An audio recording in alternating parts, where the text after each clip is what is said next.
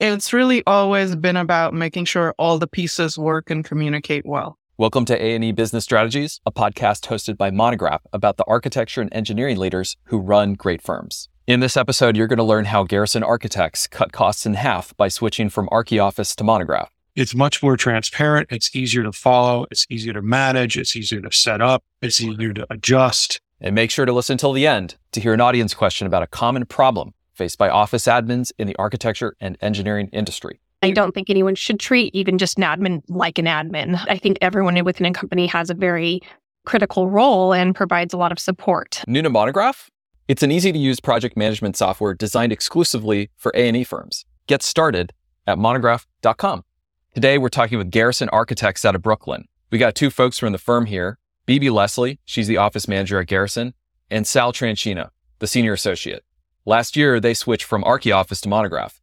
It streamlined their project tracking, staffing, and billing. You can learn more about their story on our website. Go to monograph.com slash customers or click the link in the show notes. Okay, let me tell you about our guests here. BB runs the firm's business operations and management. She has a versatile background in tech startups, design build contracting, and emergency and disaster management. All this informs her holistic approach to saving time and money at Garrison Architects. Sal has over two decades of experience practicing architecture. His education as an engineer and his focus on design implementation make him a knowledgeable and disciplined manager. Actually, both of them previously owned their own practices. I'm curious, what's the top thing you bring to work having previously been a firm owner? The thing about when you run your own office, you have to do everything, or at least you un- understand how everything is interrelated. I mean, you make all the dumb mistakes first, but um, you understand the relationship of the business to the practice to managing inf- the you know, um, process to finding all the ways to be profitable and what costs are and everything. So like by just by having done it all, you, you know, you come into management position in our office and you only have a piece of that, you at least understand and, and responsible for a piece of that. You understand how that, what you do relates to everything else. It's really always been about making sure all the pieces work and communicate well, right? Um, I agree with, with Sal. We, I think we know best based on our personal experience here as well, how quickly overwhelmed the owner or the single, let's say ruler can get. And it always becomes a challenge managing the finances, managing the people, managing the clients. And it's all making sure that little spider's web stays very, very connected um, from a people perspective. That's my priority, beginning of the day, end of, um, of the day, and also knowing how not to get that easy burnout that can happen when you're focusing on 99 different things. Um, and also knowing when to ask for help, when to take a step back. That's awesome. It's going to be a great conversation today. We're all busy here. Sal especially. So he's going to be leaving halfway through, but BB's going to stay for questions. So make sure to watch until the end for our discussion with BB about the office admin and business manager role in architecture and engineering firms. So Garrison Architects works across private residential and large scale public projects. They specialize in sustainable modular building design with a highly refined modern aesthetic. Sal and BB, can you help us understand the Garrison portfolio? Why are clients attracted to working with Garrison? And maybe talk through a few of the project images here. Generally speaking, you know, Jim, mostly Jim Garrison and the, and the quality of the work, I think is, attracts clients. Jim has been at this for a long time and very early on, uh, won a bunch of awards, you know, and he's attracted a really great group of architects to work with him. And then that, the quality of that, of that group has kind of continued, you know, for the 30 something years that he's been in practice. So you know, I think that's part of it. And then, you know, we've through that, that experience and the, the awards, we've won, um, some pretty amazing contracts with both the federal government, um, in their design excellence program, the GSA's design excellence program, and then the cities, uh, New York City's design excellence program, um, at the early, you know, the beginning of 2000, nine, 10, you know, the Bloomberg administration. Um, and from that, you know, we did a bunch of buildings in the, in, you know, public buildings. Uh, during that process, we got into modular uh, modular buildings. Um, first with the federal government working with, uh, on modular homes, but then we expanded to, you know, large scale um, modular housing projects and hotels and that kind of thing. We've done a lot of weird one off uh, projects for pretty high profile clients like Verizon. That one of those, that little silver thing on the, in the desert there was a modular mobile, uh, basically air traffic control center for drones, all things. So, um, but I think it's, uh, you know, that we've just kind of accumulated this amazing portfolio and there's always been a commitment to doing quality work that has gotten us recognized. And, and it's one of those things where when you do one project that gets published, you get six more. So yeah. every, every five years, we seem to do a different kind of project type based on, you know, so the, that cabin you see in the middle there is a is a landscape hotel, which has, you know, during the pandemic has gotten really popular. It got published in all sorts of fashion magazines. Now we have done three or four of them. So it's, you know, which is a great fun project. So that's kind of the, the way it works. But I think that it's the quality of design, the staff that we get. Jim and I teach architecture. And I think that draws in the young, uh, bright eyed, really talented students, post students. Um, and so that perpetuates. That. We each have our own forte within the firm, right? Everything that he's spoken of, about, it can be translated to the organizational management level. Um, and I think one of the things that I would have to say that I respect the most about Jim is how much time and effort he puts into communicating with the client and and basically, for lack of, of better phrasing, communicating his understanding of their vision, right? We all understand there's a lot of things within those parameters that have to take place, but he's able to work with them and he, he does so at no cost to the client, right? Just because he understands the vision and the impact of that particular project or, um, the impact the project will have in the surrounding community. And that's also something that he always looks at, right? That very holistic perspective of the impact of the design.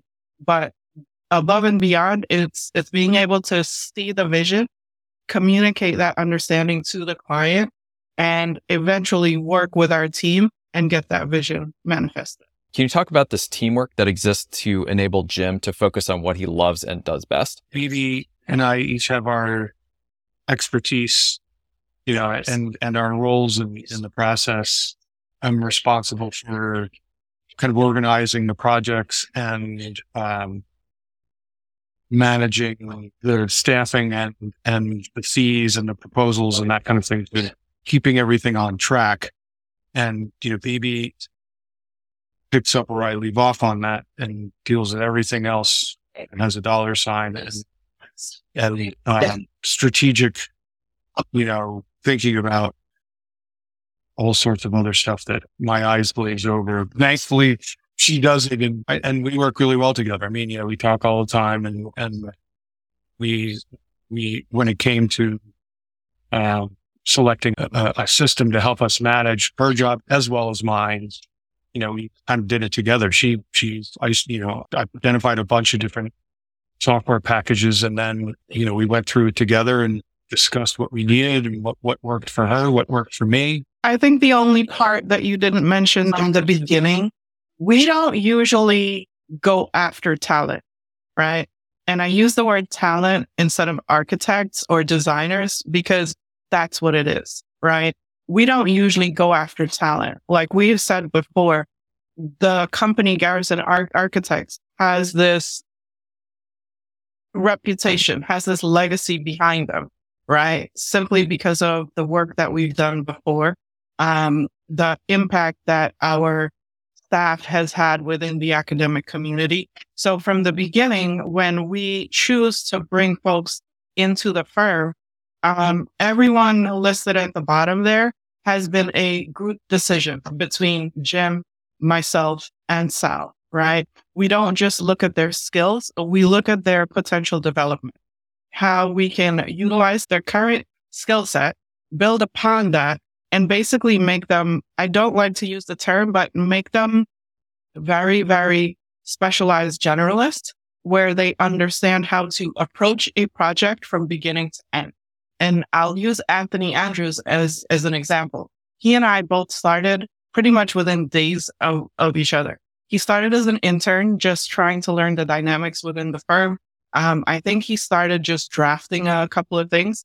Pretty shortly after conversations, conversations, conversations, he graduated and he's here. Um, his job has grown significantly between what he was doing as an intern and what he's currently doing now.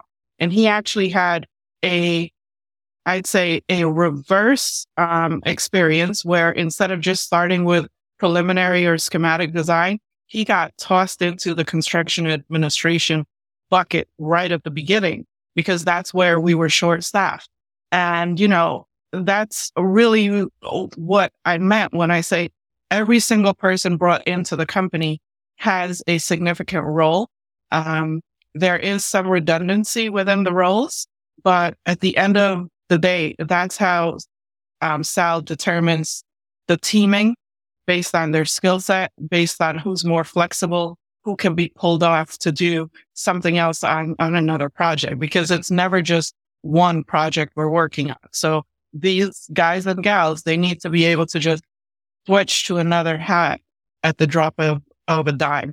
That leads us to the spreadsheet that you used before Monograph. Sal, can you talk about composing these teams and spreading out talent across the projects in this earlier era of the firm? Yeah, I mean, obviously the tools um, we had were limited, and was one of the things that why we moved away from ArchiOffice and towards Monograph, and why Monograph was selected among the other projects we looked at was that it could do staffing. This was these are just a, a couple of examples of how we used to try to organize the office when we had multiple projects and and not a not a large staff. I mean, I think maybe uh, one of the things that BB was talking about is right on the money in that when you have a small firm, you have to be really flexible and and at the same time, I mean, it works for the the employees because you know when you're young because you get to wear a lot of hats. You see, you don't get pigeonholed. You get to see different project types and are involved in different projects at different stages.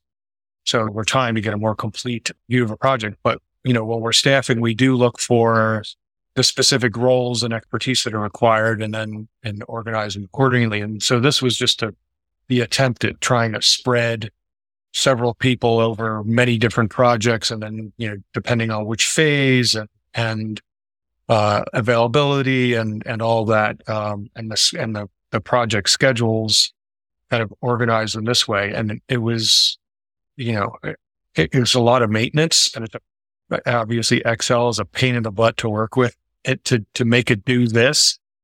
Um, but, um, you know, it was really the only way that we could basically project who we would need. Cause if you see some of these things have like XX and, uh, you know, that XX is, uh, you know, hire that we need to make. Yeah for the project, right? Or, mm. you know, whoever, you know, the, it's not accounted for yet. So, and then even projects that are brewing, um, that haven't yet been uh, landed, we had to put on here just so that we kept them on the radar. So, um, yeah, obviously having this tied to fees and costs are essential to managing the office from a financial standpoint. And that had to be done manually. So, and I think, I think I always had aspirations of turning this into the financial, you know, doing projections, but it's just, you know, it yeah. needs, needs a third dimension, which I couldn't wrap my head around, you know. I was a software engineer, maybe. Staffing is a big component of internal operations, and so is billing. Bibi, can you talk through the billing process before Monograph? I was already provided with the information that Sal had input to ArchiOffice. He built out the projects, let's say, um, within the program. Um, the designers, the staff people enter timesheets. So it was basically a timesheet basis for billing and we would manually edit the lump sum basis billing. That part of it was fine, right? Um, the time consuming, overwhelming tasks that uh, were part of the billing process before Monograph was I would review the timesheets or review the information there. Um, I would have to run the invoice, generate a PDF. And let's not forget within that, there wasn't a way to, um, to upload receipts for expenses. There wasn't a way to, um, to automatically track those expenses or not an efficient way.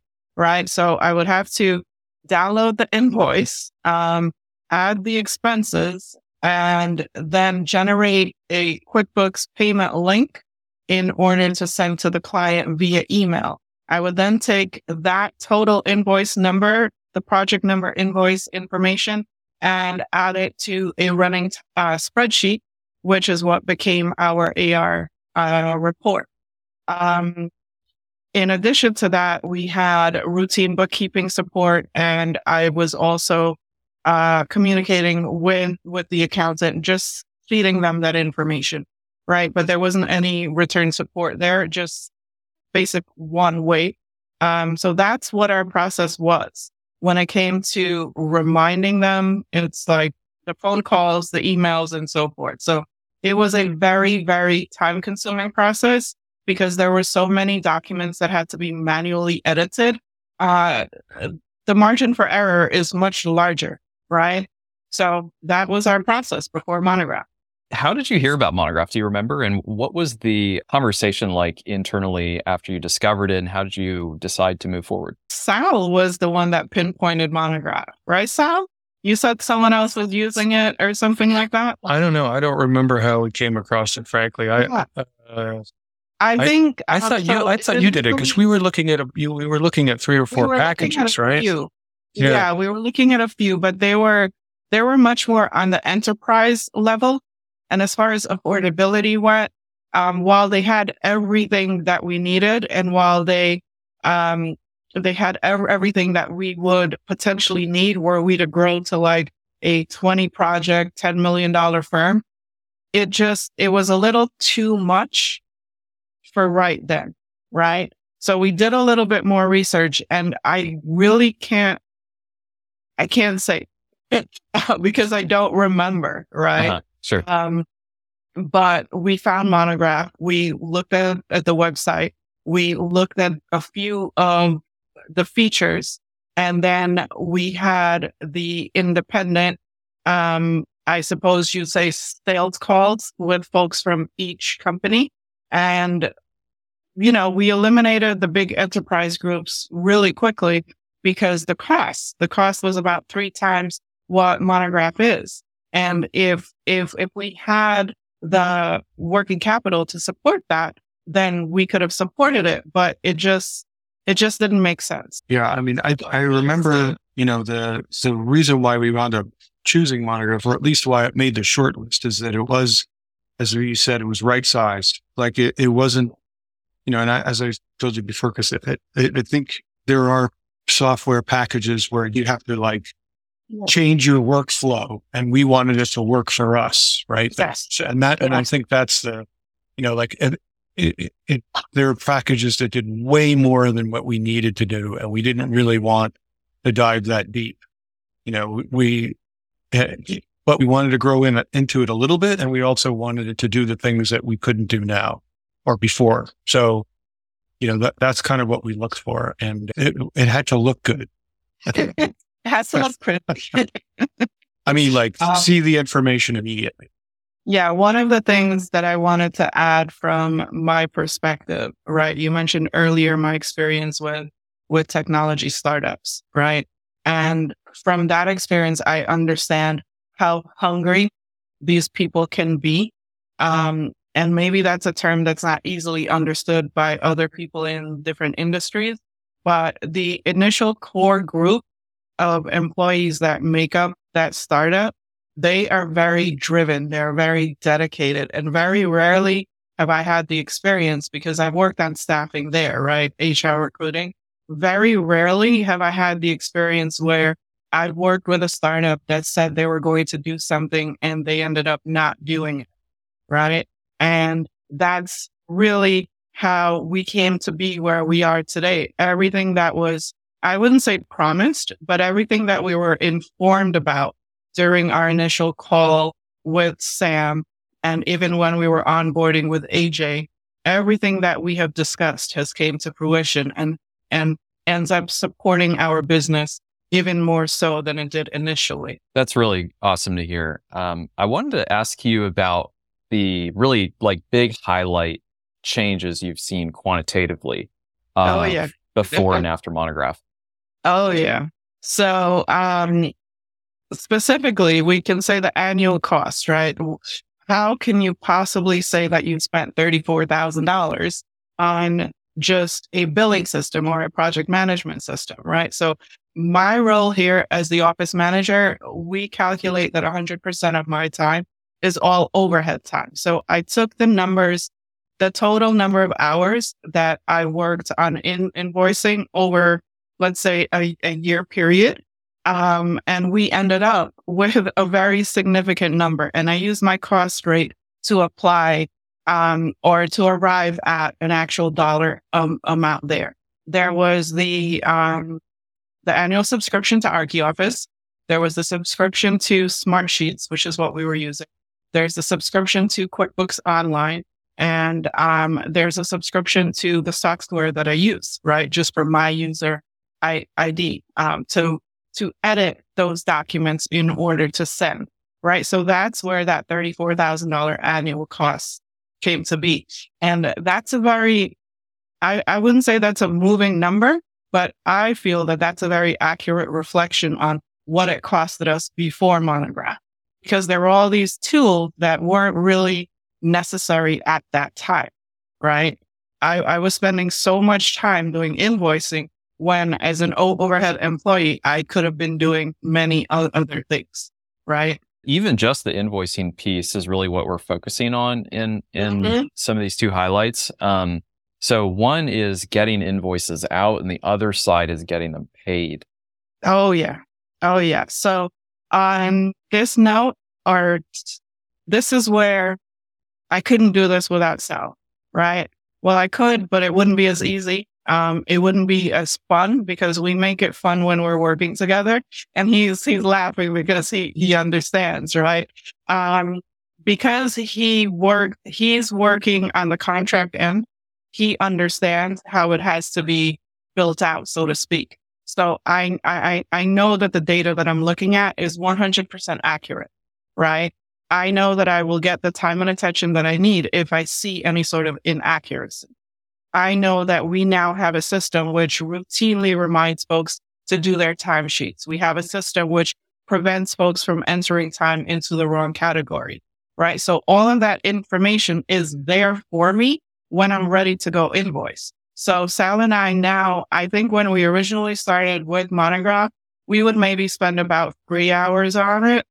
Um, now we cover the invoicing and this is mainly due to our active projects. We can cover the invoicing within a 90 minute phone call with very few questions after that point.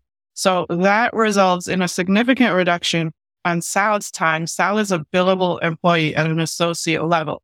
So for me, the less of his time that I take up doing this, the more time he can dedicate to actually bringing revenue into the company, right? As far as the faster time to pay out, we generally had our, our, our payment terms within the contract, within the agreement. Um, but again, there's that process, right? Like downloading the PDF, creating the QuickBooks link. Sometimes the QuickBooks links would expire after a certain time. I had to generate another one or I'd have to send wiring information. And sometimes clients just don't really want to pay on time, either because they can't or there's other stuff going on, right? Either they were promised something and they didn't get it or they don't understand what they got. Um, but now we have that automatic reminder that comes from Monograph. So it's not just me picking up the phone or me sending an email. Um, and I find that people respond more to that, right? Like they'll get the routine reminder. So our average payout before Monograph was about 45 to 60 days. Um, not because of anything I've been able really to specifically identify. That's just how things were. But now we're focused internally from the contract development and on net 15 payment terms. And when clients request, we negotiate with them to a different payment term, maybe net 30 or something like that. Right. That's great. Before was that clients were more sticking to the, oh, if there's no payment by the 45th day, we will suspend services. So they waited until the 44th day to process payment. But now it's a little bit more routine. They understand we have the new system. We communicated with them that we were going to implement a new system that was going to be more efficient and easier to understand for everyone, not just for the clients as well. Amazing. Because we only have a few more minutes left with Sal. I want to ask Sal uh, your your top three features of Monograph.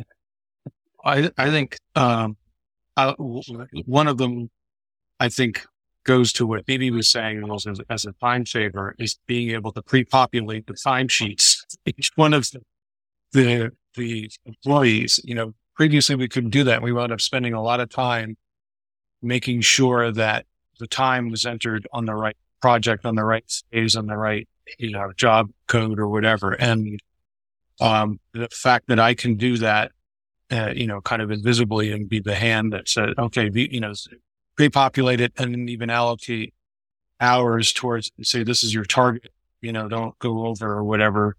Um, so we can, you know, kind of manage the entire, uh, over the, the, the schedule.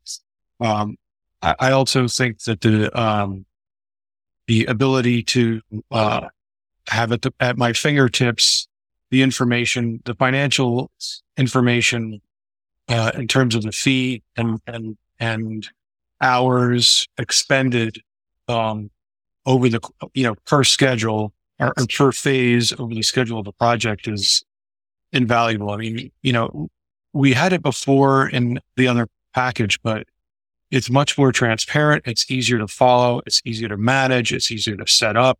It's easier to adjust. Um, and, um, you know, and, and you, that the image you have here on the slide is like, you know, when you mouse over the thing, you see all the information you need right there. So, um, you know, the, the transparency of the data and the, and the, the speed with which I can find that data yeah. So it's, and then it's adjust accordingly. Yeah. Yeah. And I had, I have to tell you, mm. Chris, when, when we were going through the demo with, with Sam, like I, I literally mm-hmm. said that showing this to Sal was the icing on the cake because this is like his love language, right? This is what his spreadsheets, the original spreadsheets, this is what the mm-hmm. original spreadsheets turned into. And not only can he view this, I can view this, Jim can view this, and anyone else that we assign to a certain role can view this. So the UI that you guys developed is very, very easy to move within and to understand. Like there really isn't a significant learning curve for anything. And that's very attractive to us. That's why everyone within our company, um, there's a disclaimer there everyone within our company uses this and it's very effective for me when it comes to in- invoicing and tracking where we should be. Yeah. And then I, I would say the third thing is the, was, was the, the cherry on top for me. Well, actually it was, it was, it actually wasn't the cherry on top. It was the essential part, um, that we, we absolutely had to have, which as you saw from those spreadsheets, being able to to, sta- to allocate resources, have staff planning over the course of the project and understand, you know, where we can allocate time, how, how it works with future projects that are coming up. When we go from D to CDs, we need to another person. When we go to CA, that those people go away and where are we going to put them? You know, so it, it's, it's, it's an essential part of planning that you have to have in a practice and that no, none of the other packages had as intuitive an, an interface and, um, you know, this, the kind of robustness that we needed to, to plan. I mean, and you saw those spreadsheets. That was kind of how we thought about it. You know, that was what we used. This is so much clearer and cleaner to do. So Well, thanks a lot, Sal. I, I know you have to jump off, but we really appreciate the time and uh, really cool to hear about your story. I appreciate it, Chris. Thanks, thanks for giving me the opportunity. And you're in good hands with Phoebe. She'll, she'll uh, she has many stories to tell. thanks, Sal. Hi.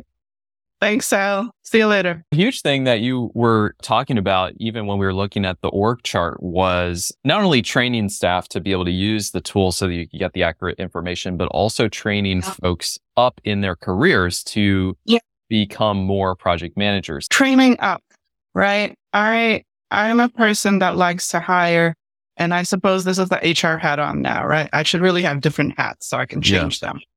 Um, like I like to hire based on personality and based on talent and based on flexibility, right? Meaning you never come into a job as an overexperienced individual, right? That's why we always get those letters that say, you know, we're sorry, blah, blah, blah.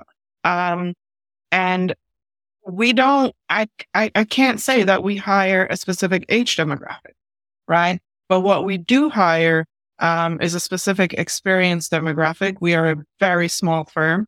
Um, we are the smallest that we have been in a while. And that functions really well for us because we're very efficient with that timing, right? Um, the way that it works pretty much is knowing how to place people in the correct role, right? And one of the things that I wanted to mention before when Sal was talking about staffing is we we handle so many different things if, even as designers. Like sometimes i'll have an rfp that i want to respond to but i need a designer to help me put the final package together because i don't know the software that we use to put the package together right? So we never really budget each individual's time at 100% capacity. We always make sure that there's some sort of capacity available so that if they needed to bounce somewhere else do something for me or for Jim specifically, we can do that. Um, and it's, it's also a very distinct teaching environment.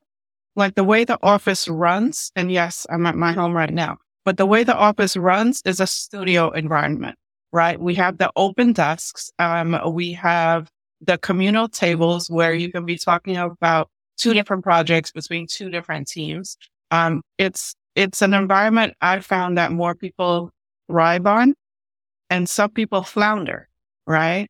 Um, and we try to put people in positions where we know they're going to flourish, not flounder. And that is a distinct talent. Like I said, it's, it's, it's always a joint decision between me, Sal, and Jim. Usually starts with someone sending us an unsolicited email. Jim reviewing it or I reviewing it and, and, saying, Hey, I think this person may be good helping me on the financial end. I think this person might be a good fit to help me with the marketing stuff. Or, you know, wow, this is a great designer. We need them in here. Right. So it's, it's, it's really that collaboration that starts from Jim, Sal and I. And I think that sort of connected decision making process that we have that trickles down to the team right? And they always know that they're going to have the support. The way Monograph, I think, has helped that is because everyone knows where their time is going. Everyone knows beforehand what they're supposed to be working on. They know how much capacity they have. Pretty much, you know how much time you can spend at the water cooler or getting some fresh air on the roof deck, right? So that's why we're more efficient now. Just for folks that are not familiar with how the platform works, here's kind of an example of why folks know where their time is budgeted. As you can see here, we're looking at an overview of all the project schedules, but inside of every project dashboard, you actually edit and assign time to phases per person. And that becomes the baseline that you measure your fee consumption on as you, as your team tracks time.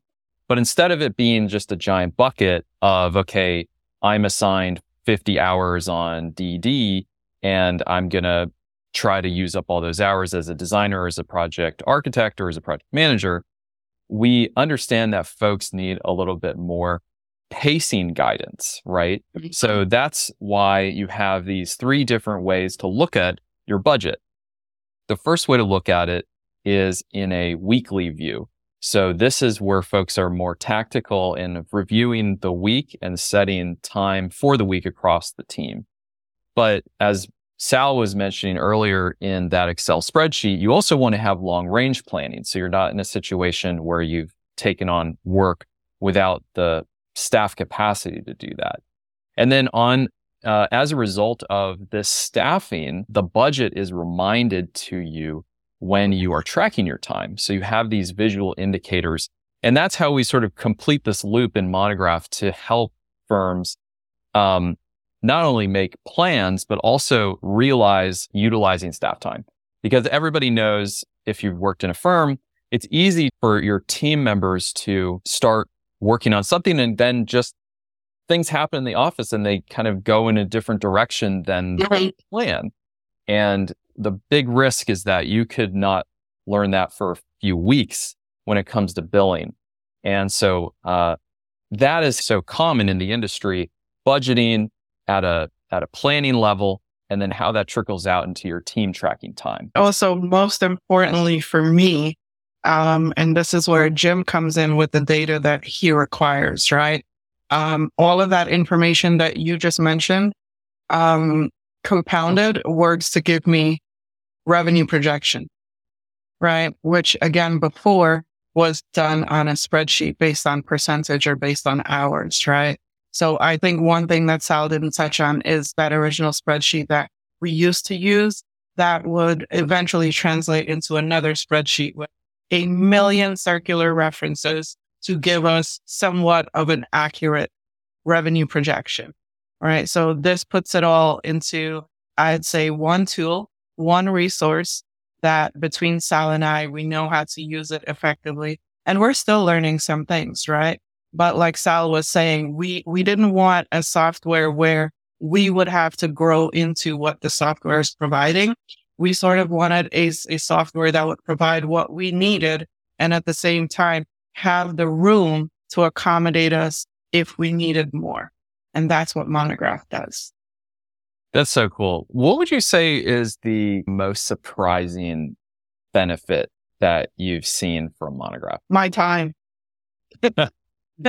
but that's that's not surprising because you know I I ran the numbers and I knew that it, it was going to happen. The most surprising and um like I always start a, with an idea with a vision, right? Um but the fact that all of our employees use it all of our employees know how to use it. All of our employees ask questions or they have resources where they can simply click a link, type a question, type a keyword. They get the answer. They get the visual. Uh, they get screenshots and written words on how to do something. So if they don't know the answer, they come to me, they come to Sal. We don't have the time to do it. Monograph provides that resource, right? Um, I'd say the most surprising thing is the improved and continued collaboration between me and Sal, between Sal and I, and the entire team. And not surprising really because AJ and Sam did mention it, it was on the roadmap. But again, I just want to say the things that weren't active or weren't live when we, when we signed up, but they're live now. Like mm-hmm. they were live before the end of the calendar year. And I, I was like, yes, this is a total win you didn't lie to me. And, and I think I had sent AJ an email to that effect. Like, you did not lie to me. This is live now, you know? Mm-hmm. Um, the continuity with the staff, right? Continuity is a big thing for me. The continuity with the staff, knowing that I'm talking with the same person about the same thing or about new things, but it's knowing that there's going to be familiar faces. And for me, from where I sit with the HR hat on again, that means the company is doing something right to have their employees with them throughout this time. We're so proud of our focus on service at Monograph. And it has been so cool to uh, see your experience with with AJ um, and with Sam previously. And we listen and we care about solving problems. So those things that were on the roadmap, one of those was um, time yes. off. So can you tell us a little bit about why this is so important and just uh, a, a really cool thing that actually uh, was released this week was holidays, in fact. So if you haven't taken a look at that, Uh, just go into Monograph and you'll see on your menu there's a what's new that'll give you. Oh, that'll be done right after this. Trust me. so what what we did before? So I started with the company about uh wow nine years ago, right? Um, there was no real documentation of paid time off. Um, we did use ArchiOffice for some of those things, but there was no real reconciliation like on a quarterly basis, on an annual basis. It was a spreadsheet based tool. Um, and I, not that I have anything against Excel, but whenever you have to manually change data, there's a distinct increased margin for error, right? So we weren't really tracking this. Um, and we wanted to track it not because it's an issue, but we wanted to be more transparent. Like we wanted employees to know what they're getting when they're using it, how it can be used. We, we just wanted to be more transparent and we wanted to be more accountable to ourselves in accounting for the time that employees are with the company, right? Um, so this came up and it has been a completely beautiful thing. Like the dashboard is so easy to understand. Um, the UI, you guys did a fantastic job there. It was very easy for me to set up the policies that are active, um, that we want to track. And it's very easy for me, Jim or Sal to go into that dashboard to see who's got scheduled time off, who has scheduled time, who has taken time, what that time has, has been. But the most important thing about this, and I'm sure AJ and Sam will concur that when I asked about it, this is what I, I said. It's all about minimizing my time, right? It's about minimizing my time spent on, I think, mundane, unnecessary tasks to generate a spreadsheet. And as an employee, you shouldn't really be coming to me asking me, Hey, how much time have I taken? You should be saying, you know, Hey, I think I've got a week left. Can you confirm that for me? You know? Um, so this has been really helpful. The entire process in recording it, tracking it, approving it, reconciling it. Fantastic. And it's pretty much a little hesitant to use the term, but it's very, very brainless. It's automatic. Once it's set up, it's very simple to use. And I'm excited about the holidays now too. So like I said, I'm going to do that right away. One really cool thing is we do give you 12 common holidays that you can pick from, but you can also customize your own. So I think you were saying that even New York has some unique holidays. Yeah, we're in New York City, um, New York State. So we not only have New York City rules to follow, we have New York State rules to follow. Um, so there are some holidays celebrated in New York City per se that are not celebrated outside of New York City.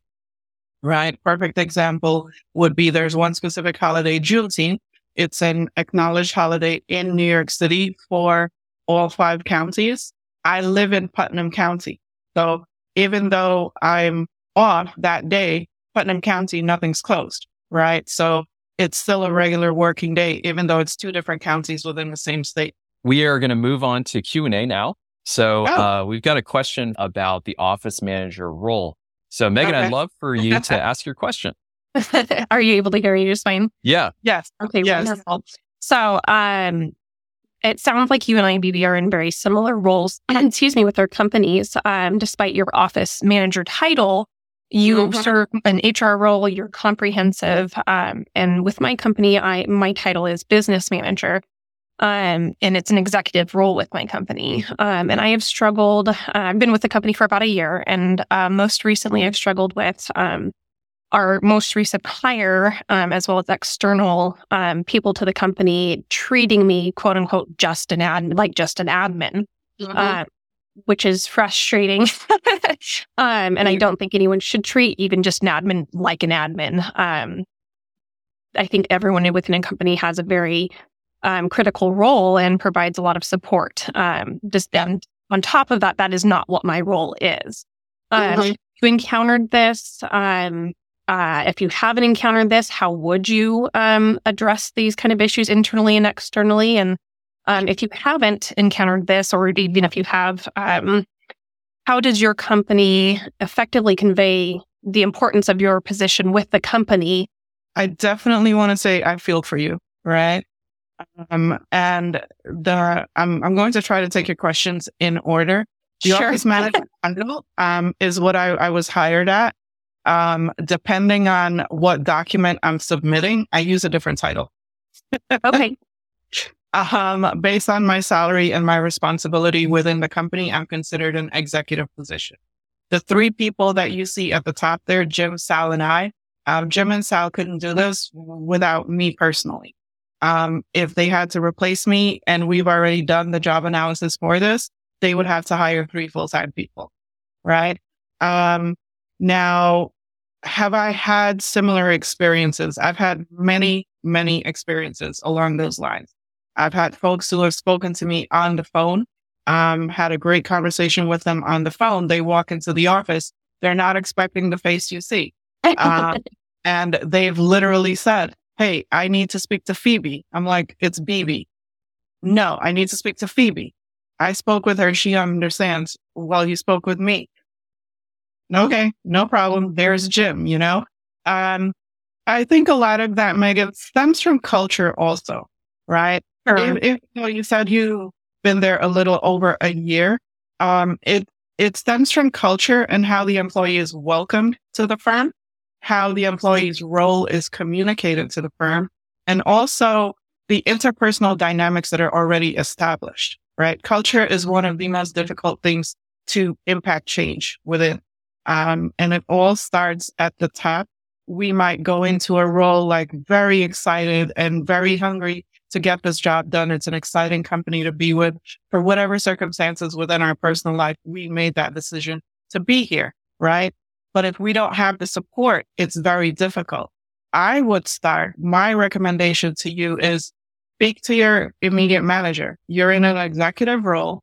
Um, to me, it's, it seems like maybe there was someone in this role before and the treatment of that role has been accepted before. So that's why it's accepted now.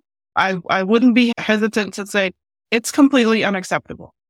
But the one thing that I have to say that I have learned is small firms, small firms, um, especially when we're partnered with a PEO, a professional employer or organization, we partner with Extensis. Um, they are our PEO. They, we run payroll through that. They are our employer of record. So when we get our W-2, it shows Extensis. It doesn't show Garrison. Um, Garrison Architects is the worksite employer. That relationship is really good. And I, I try to capitalize upon that relationship, upon the tool and resources they offer to me as, as a manager, very, very highly and highly dependent upon them because I get to learn strategies. I get to learn challenges. I get to learn ways in which I can communicate certain things to my boss and the people that I collaborate with. Right. And they also have their own distinct culture. So that culture I try to bring to Garrison. But at the end of the day, if something has been accepted and nothing has been done to address it or communicate that it's unacceptable, it's going to continue. I don't know if that really addresses your question, um, or provides you with a sort of plan of action on how to ad- address the concerns you have. Um, but like I said, I would start with my immediate manager because I'm guessing your firm is small enough that you don't have a specific HR department, right? Right. Yeah. And uh, we're, our companies are very, very similar in that we have two owners and then me and I'm on that top tier, just, you know, the triangle like you have at the top of yours. Um, and I am actually, this is, I am the first person in this role. So I'm creating it for Yep. myself in a way. Yeah. it sounds like we I'm- function I'm not very, very similarly. You're more than welcome to reach out to me and I'd be more than happy to have a more personal discussion with you offline. Thank you so much. Quite welcome. Thanks for your question, Megan. Really, really awesome uh, conversation here. I love talking to folks like you, Megan and and BB, folks who are in the business professional role in Yeah. small firms. And uh, we often hear what you're talking about, Megan. Um, how does that role fit in, especially in an industry that has not always regarded business uh, at the level that it should? And so, part of our mission at Monograph is to break that taboo of business is bad for design. We don't believe that. Um, and so that's why we're highlighting folks in firms that are seeing great success in the design business. Thank you so much for sharing that story. One thing I noticed about folks like you, BB and Megan, though, is that uh, you're not as interconnected with each other as architects are. Um, so Sal, for example, he know uh, just before this call started, I share a, a, connection with Sal that we didn't realize. He's very close to an architect that I know, um, and Sal also was involved with referring another customer that came in. So there's a lot of interconnected folks in the architecture side, but not so much in the business professional in these firms side, like with BB. So any way that we can try to encourage more folks like you to connect with each other. And if you have ideas too, we'd love to hear. Do you have any ideas, BB, of how we could maybe eh, create more interconnectedness between office uh, managers, business professionals across the industry? So I have actually been thinking about that in the past few weeks since we started our own dialogue about this, right? Um, I was just going to respond to the chat. Um, they can have my Garrison email. I I think that's the most efficient right now, right? So you can share that with everyone. Um, one of the things that I do in my personal life, I don't know if I told you the many, many hats that I wear, right? Um, I, I love helping people, right? I love literally my, my personal consulting website. The tagline says helping people understand their value, right? Because it's only when we understand our value that we're able to not really demand our, our value, but impress upon others the change needed so that we feel valued, right? Um, there's a distinct disconnect because our role, mine and Megan's, and I'm sure I think it, it was Felice, it isn't really a role that can be defined. And I think our role is the need for our role is derived from the fact that in academia, in an academic um, architectural program, there really is no business management requirement, right? You would have to take those courses um, or business administration. You would have to take those courses as an elective. From what I understand, many architectural programs, they're so stringent. They're so rigid. There is no room for that. So you have many new architects, many architects who've been in, in the field for X number of, of years who do not have an understanding of business management, business practice, um, employee management. There, there are some owners that I've spoken with all at, at small firms who really don't think federal and state rules and laws apply to their firm because this is the way things have always been done. Um, no, an employee is not going to sue me. Like, for real?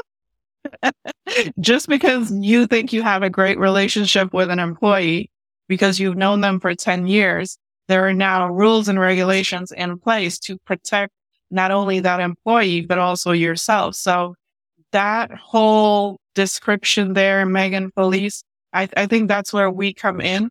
That's why we might be hired as an office manager role, but we end up wearing so many different hats because we see the need, we fill the need right? Um, and I think we, this role is often the role that works most often over capacity than all other roles because we're overhead, right? And overhead isn't really, there's no valuation for our salary. There's no valuation for our commitment to the firm because there's no real dollar value attached to it. And that is the biggest challenge that I have found because there's no dollar value attached to my contribution like it's very difficult to understand how my contribution helps the company to survive, right? Like not necessarily to thrive, but in some instances in the past nine years, help the company to survive because that's what it's had to do. And, and I'm sure many of, of you have experienced the same thing. Like Chris said, I bring a number of different experiences to the table. And it's a combination of those experiences the things that I do in my personal life, how I approach my personal life that is able to help me, I suppose, do the job that I do here without feeling like I'm pulled in 10 different directions. Though I do feel that way all the time. Right. Thank you so much, BB. It's such a important conversation and it's a conversation that a lot of folks relate to. Um, and I think that sharing your story like we are today is going to help folks like Megan and Felice and other folks make progress. And I'm hoping that more conversation can continue between uh, the three of you and, and more. So Yeah. thank you so much. Uh, th- and thank you also for the, t- for the overtime today. It's been such a pleasure. Welcome. I appreciated the time. Thank you for having us. It was very good to share. Megan and Felice, I'll connect with you guys on LinkedIn. Appreciate it. Thanks for listening. Hit the subscribe button to get the latest A&E business stories like this. You can learn more about the Garrison Architect story on our website. Go to monograph.com slash customers or click the link in the show notes. New to Monograph?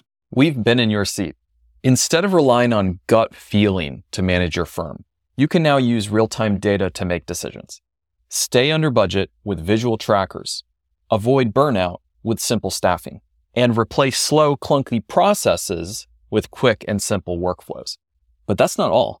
You can track day to day activities across your team, peer into the future to plan for your next big project, and quickly identify opportunities for growth. Plus, we know you love visuals. That's why there's less cells, more charts, less columns, more colors, less hiding, more visibility. You get the picture. We call it a performance management platform. It helps you and your team be more informed and productive, which allows everyone to make better decisions, which decreases overhead and grows your profit. Basically, performance becomes a lot easier to manage because it's no longer hiding from you. Go to monograph.com to get started and get performance in plain sight.